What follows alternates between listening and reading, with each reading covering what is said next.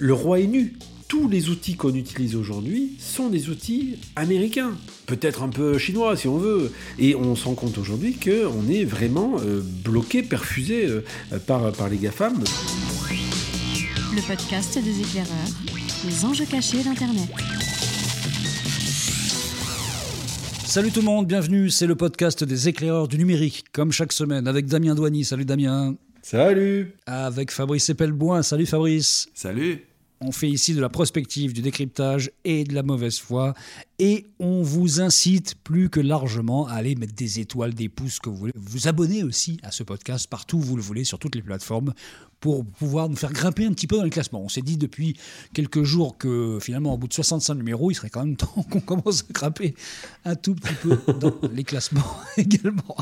Bon, on va parler de quoi aujourd'hui? On va parler de 2020. 2020, une année dont on a envie de ne pas se souvenir et pourtant c'est ce qu'on va faire pendant quelques minutes parce que 2020 a été marquant, notamment dans l'univers du web.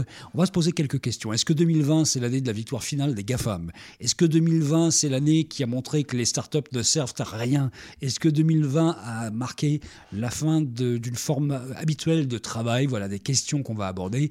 Qu'est-ce que vous retenez l'un et l'autre? D'abord, en premier de ce, que, ce qui restera de 2020 en matière de, monde connecté À moi, ce que je retiens, avant la victoire des GAFAM, ça, à mon avis, on, y reviendra dans un prochain numéro, mais c'est plutôt euh, pour l'année prochaine. Ce que je retiens, c'est la faillite de la, transformation digitale. Et j'utilise digital à, dessein.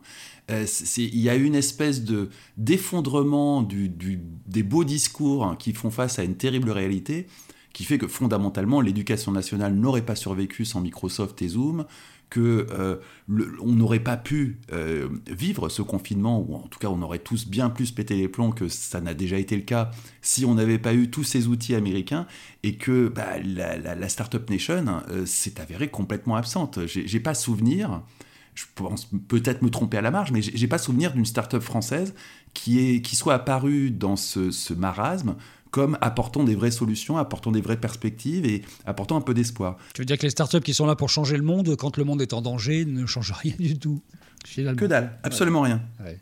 Moi, le, ça se résumerait à un seul mot, Zoom. Euh, alors qui est, qui, est, qui est devenu, je pense, un acronyme, pas un acronyme, mais un, terme générique, comme vous diriez googler euh, pour faire de la recherche. Euh, aux États-Unis, vous savez, le, Google c'est devenu un, verbe. Et eh ben pareil, zoomer c'est devenu un, on va dire un, verbe pareil pour dire faire une visio. Et euh, moi, ce que je retiens de cette année, c'est l'explosion de, euh, de l'usage de la, de la, visio, qui pareil était quelque chose qu'on connaissait, qui était là dans l'air du temps, mais qui était plutôt réservé au, grand public, et qui d'un seul coup, enfin plutôt aux entreprises, pardon, et qui a magistralement investi le grand public. Euh, ça, c'est vraiment le, truc, le truc qui m'est venu, c'est ce, ce, côté d'un seul coup, on se met à faire des visios, des lives, on se met à, à se parler différemment, parce que finalement, on a besoin de recréer du lien. Et c'est ce qui me vient, moi, pour 2020, le premier truc qui me vient spontanément en digital. Moi, ce qui m'a marqué quand même, c'est qu'on a fait beaucoup de conférences virtuelles, vidéo comme ça, les uns les autres, et que malgré la fibre, malgré euh, la 4G, demain la 5G et compagnie, on a quand même souvent des problèmes de connexion. C'est quand même, on est dans un monde qui n'est encore pas fluide d'un point de vue des, tuyaux. Il y a quelque chose qui n'est euh, pas très agréable encore. Hein. Oui, mais, mais dis-toi ça pourrait être pire, hein, franchement. Enfin, quand même, attends, euh, non, là, je suis pas d'accord avec toi, Bertrand. Oui, ça pourrait être pire. On a connu pire, mais enfin, franchement, c'est pas exactement la, la limpidité qu'on aurait pu attendre d'un 2020 finalement. Attends, Bertrand, Bertrand, non, je suis pas d'accord. Tout le monde est sur les réseaux. Ça pète pas. Je veux dire, fait ça il y a quelques années, ton image, elle avait la taille, d'un timbre-poste et tu avais 15 images par seconde. Là, on est sur de l'image fluide. On a, on, a, on a des choses qui sont quand même assez bonnes et tout le monde n'a pas la fibre. Là, nous, ça fait des mois qu'on enregistre euh, à distance. Euh, il y a des trucs qui, Enfin, on est arrivé, si vous voulez, à un certain niveau quand même de, maturité technologique. Euh, en France, on a quand même quasiment un giga pour ceux qui ont la fibre, 1 giga à la maison pour 40 balles par mois. Je veux dire, dans le monde entier, hein, tout le monde nous l'envie, ce truc-là. Donc. Euh, non, même moi qui suis dans une zone blanche, hein, moi j'habite un, petit tiers-monde qui est dans le 11e arrondissement où je n'ai que SFR et le câble. Euh, c'est pas si terrible. Ça coupe deux, trois fois par jour, hein, parce que c'est quand même SFR. Mais malgré tout, quand même, euh, j'ai tous les voisins qui sont sur Netflix en permanence il y, a, quand même, euh, je trouve que au niveau des infrastructures, on a plutôt bien résisté. C'est plutôt sur la couche software qu'on s'est complètement vautré et que là c'est clair qu'on on a connu un tournant. Ah ben très clairement. On, a fait face à la triste réalité de on est incapable de faire la transformation digitale. On l'a fait au forceps, le télétravail s'est fait au forceps. Ça s'est plus ou moins bien passé selon les entreprises, mais ça n'aurait pas pu se passer sans l'aide des GAFAM.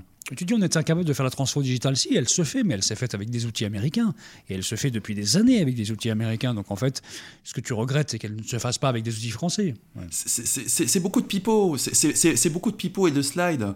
Euh, la, réalité, c'est qu'elle ne s'est pas vraiment faite. Et qu'au final, euh, cette période de confinement et de télétravail forcé nous a obligés à passer à un autre univers. Et ça, s'est fait dans la douleur, très clairement. Hein. Beaucoup de gens ne sont pas du tout ravis du télétravail. Et beaucoup d'entreprises ont eu des pires difficultés à s'y mettre.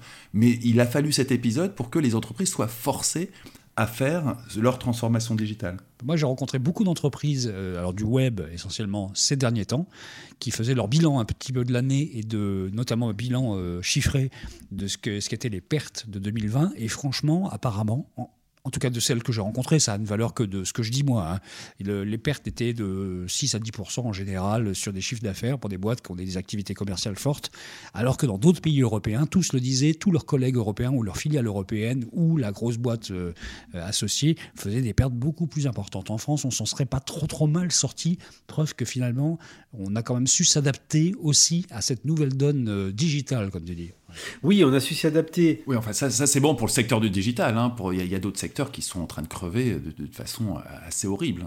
Ah oui, non, mais on ne parle pas de cela. Évidemment, il y a des secteurs entiers qui, euh, pour le coup, euh, mais on parle vraiment des secteurs qui étaient naturellement en lien avec, avec un monde numérique. En fait, bah, en fait on, constate quoi? On constate que euh, les, on va dire les, les entreprises n'étaient pas prêtes, mais pour autant, ça faisait quand même quelques années qu'elles se préparaient à quelque chose, on va dire. Donc, elles n'ont pas été complètement prises au dépourvu.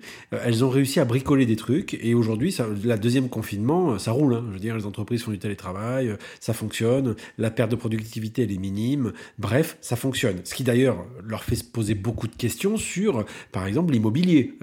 Est-ce qu'il faut qu'on revende nos, mètres carrés? Parce que franchement, finalement, ça sert pas à grand-chose. C'est la logique qu'a eu Peugeot et c'est la logique de pas mal de boîtes aujourd'hui. On l'a traité d'ailleurs, on en a parlé dans le podcast sur le travail qui est sorti il y a pas longtemps. Mais le fait est que le roi est nu tous les outils qu'on utilise aujourd'hui sont des outils américains. Euh, peut-être un peu chinois si on veut, mais globalement, euh, c'est des, produits américains et on se rend compte aujourd'hui qu'on est vraiment euh, bloqué, perfusé par, par les GAFAM. Fabrice pourrait placer bien sûr son célèbre Health Data Hub. On, on, est aussi bien d'un point de vue politique public que d'un point de vue strictement numérique grand public, on est sur des outils américains et la situation ne va pas changer. Au contraire, ça a été, à mon avis, ça a été un accélérateur vers la dématérialisation et la numérisation globale de tout. Donc, par conséquent, la question c'est est-ce qu'on a la capacité de faire face à ça? Ben, La réponse c'est non. Euh, avec nos outils européens, je parle. Hein. On le savait un peu que de toute façon c'était ces outils américains qui dominaient le marché. Simplement, on avait nous l'espèce d'illusion Startup Nation qui était euh, active pour un certain nombre de gens dans le milieu du, web, qui était que finalement il y avait quand même une espèce de puissance de feu française. On s'est aperçu que là, en l'occurrence, euh, il n'y a pas de puissance de feu française. En tout cas, très très très peu euh, quand il s'agit de répondre à des besoins immédiats de la société. Ah oui, c'est comparable à la, défaite face à l'armée allemande en 1940. Hein. C'est lamentable. On est rentré la queue entre les jambes. Et, très clairement, aujourd'hui, euh, les, les GAFAM ont gagné. Il n'y a malheureusement pas la moindre volonté politique pour euh, faire quoi que ce soit d'autre que vendre le pays aux GAFAM, mais c'est euh, là, on peut plus se cacher derrière des jolis slides, des jolis discours. C'est terminé. Le fait est qu'aujourd'hui, voilà, euh, qu'est-ce qu'on voit aujourd'hui? Moi, ce que je note quand même, c'est des choses qui sont très ambivalentes. La situation de 2021, qui est globalement marquée par le coronavirus, aura poussé, on va dire, dans ses retranchements, le système. Euh, ça aura poussé le système de ses retranchements. quelque part, on est content d'avoir la puissance publique en France pour faire, on va dire, matelas. Euh, et à côté de ça, d'un point de vue strictement web et digital, on constate que d'un seul coup, euh, les usages s'accélèrent. Et c'est ça qui est hyper intéressant. Les usages s'accélèrent, il y a des choses qui changent, les usages numériques et les, la dématérialisation s'accélèrent. Euh, et à la fois, paradoxalement, c'est là qu'on se rend compte qu'on n'est pas en position de force euh, dans les solutions qui étaient les nôtres. Euh, enfin, les, les, solutions qui sont proposées ne sont pas forcément européennes ou françaises. Donc, comme tu disais, Fabrice, Le roi est nu, et donc ça n'augure pas du meilleur pour les, pour les années à venir, même si, je pense, en 2021, les GAFAM risquent d'être un peu chahutés, euh, où on se rend compte que les États commencent un tout petit peu à se rebiffer. Mais ça, on en reparlera peut-être dans notre prochain podcast sur 2021. Il y, a un autre truc que j'ai remarqué, alors c'est de l'observation, euh, c'est pas une étude scientifique du tout, hein, mais moi j'ai quand même remarqué une grande transhumance. J'ai un, un nombre d'amis assez impressionnant qui sont partis de Paris.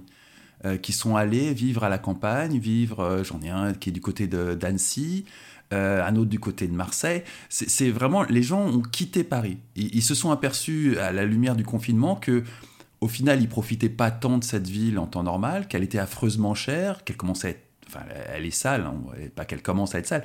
C'est une ville qui est de plus en plus sale, de plus en plus dangereuse, de moins en moins euh, agréable à vivre au quotidien. Et beaucoup de gens ont profité de ce confinement pour se dire, mais finalement, à la place d'un appartement à Paris, je pourrais avoir quelque chose de fantastique en province, et ont juste, sont juste partis.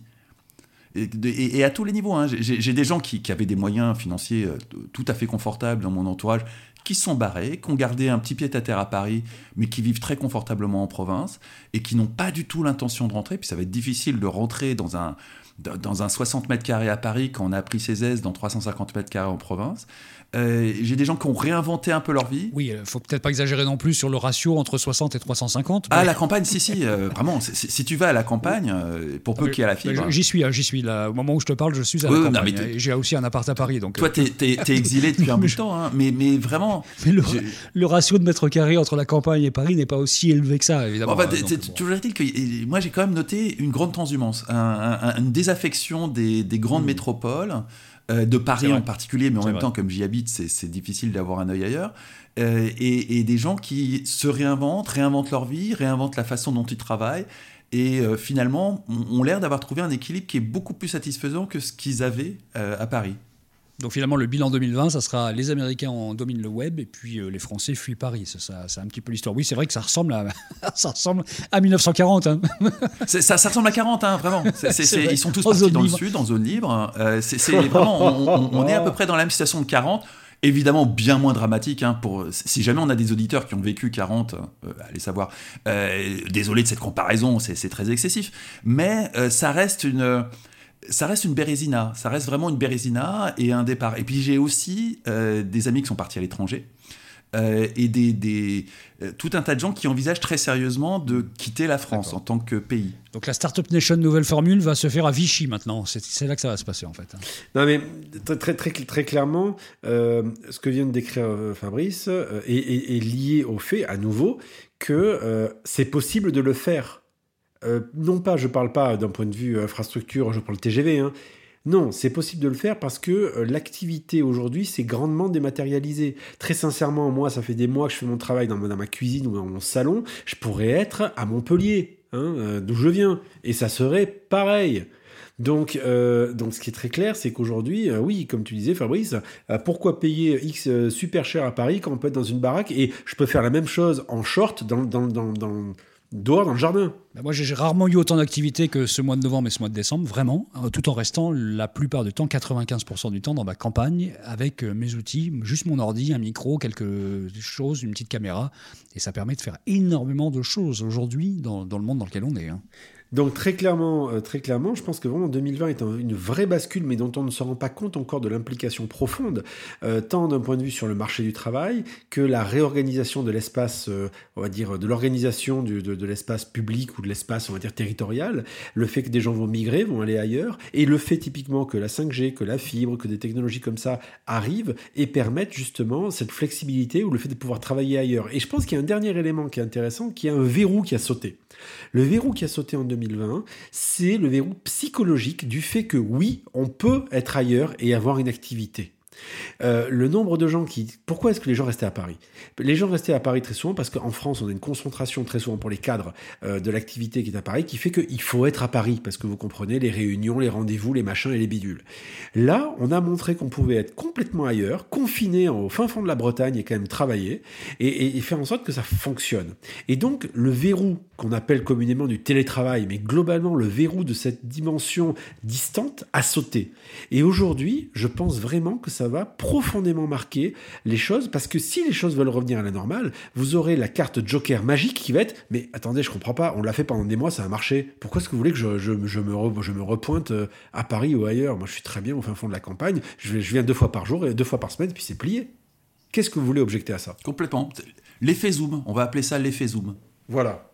Voilà, donc ça c'était la petite, le petit discours parisien. Tiens, on- au fait, euh, d'ailleurs dans les statistiques des gens qui nous écoutent, tout le monde ne vient pas de Paris, hein, je vous le dis comme ça, euh, des fois que ça vous étonne un peu, mais euh, 67% simplement sont français dans ceux qui nous écoutent, 17% sont belges, et puis après on a des petits pourcentages plus légers qui viennent des États-Unis, de Suisse, du Canada, de Russie aussi, on nous écoute là-bas, d'Angleterre, Ça, c'est les, De- copains à cœur de, de, de Fabrice. Ouais, absolument. Bah, et de, de Tunisie, Fabrice. Il y a des gens qui nous écoutent de Tunisie, ça va te faire plaisir. Tiens. Et puis, euh, voilà, il y a des gens qui nous écoutent un petit peu partout, y compris même de, de Nouvelle-Zélande, de Singapour euh, et euh, qu'est-ce qu'on a? Du Japon, du Vietnam, de Mayotte. euh, on vous salue tous. Donc, finalement, tout le monde a bien compris aussi depuis un petit moment, en tout cas une bonne partie des gens, qu'on pouvait vivre en dehors de Paris et qu'on pouvait Bien sûr. même survivre en dehors de Paris. Non, non, mais euh, Paris, c'est caricatural. Là, on n'en parle pas en tant que Parisien. C'est qu'on en parle par, par rapport à la caractéristique qu'en France, on a une concentration anormale de l'activité. euh, à Paris, sur les activités, je parle notamment de cadres. Et, euh, et très clairement, aujourd'hui, il y a une redistribution des cartes qui va se faire et qui va changer énormément de choses. Et c'est vrai que finalement, ce coronavirus, qui a été une belle saloperie, euh, va certainement beaucoup de changer de choses sur le numérique dans les années à venir. Et sur le territoire. Ce que je vous propose, c'est qu'on fasse un numéro euh, bah, la semaine prochaine, par exemple, qui serait un numéro Qu'est-ce qu'on prévoit pour 2021 Ça pourrait être intéressant de faire un numéro comme ça, maintenant qu'on a décrypté un petit peu euh, la joyeuseté de cette année 2020 qui s'achève. Ça vous plaît, ça? Alors autant vous dire que ça va être extrêmement dark. hein. Et on te fait confiance, tu sais. je sais. Je suis un professionnel. Oui, absolument. Allez, bonne semaine à tous. N'oubliez pas de, de vous abonner, mettez les petits pouces et dites que vous aimez ce podcast. Si vous l'aimez, si vous ne l'aimez pas, eh ben parlez-en à vos ennemis, par exemple. Allez, salut. Allez, salut À la semaine prochaine.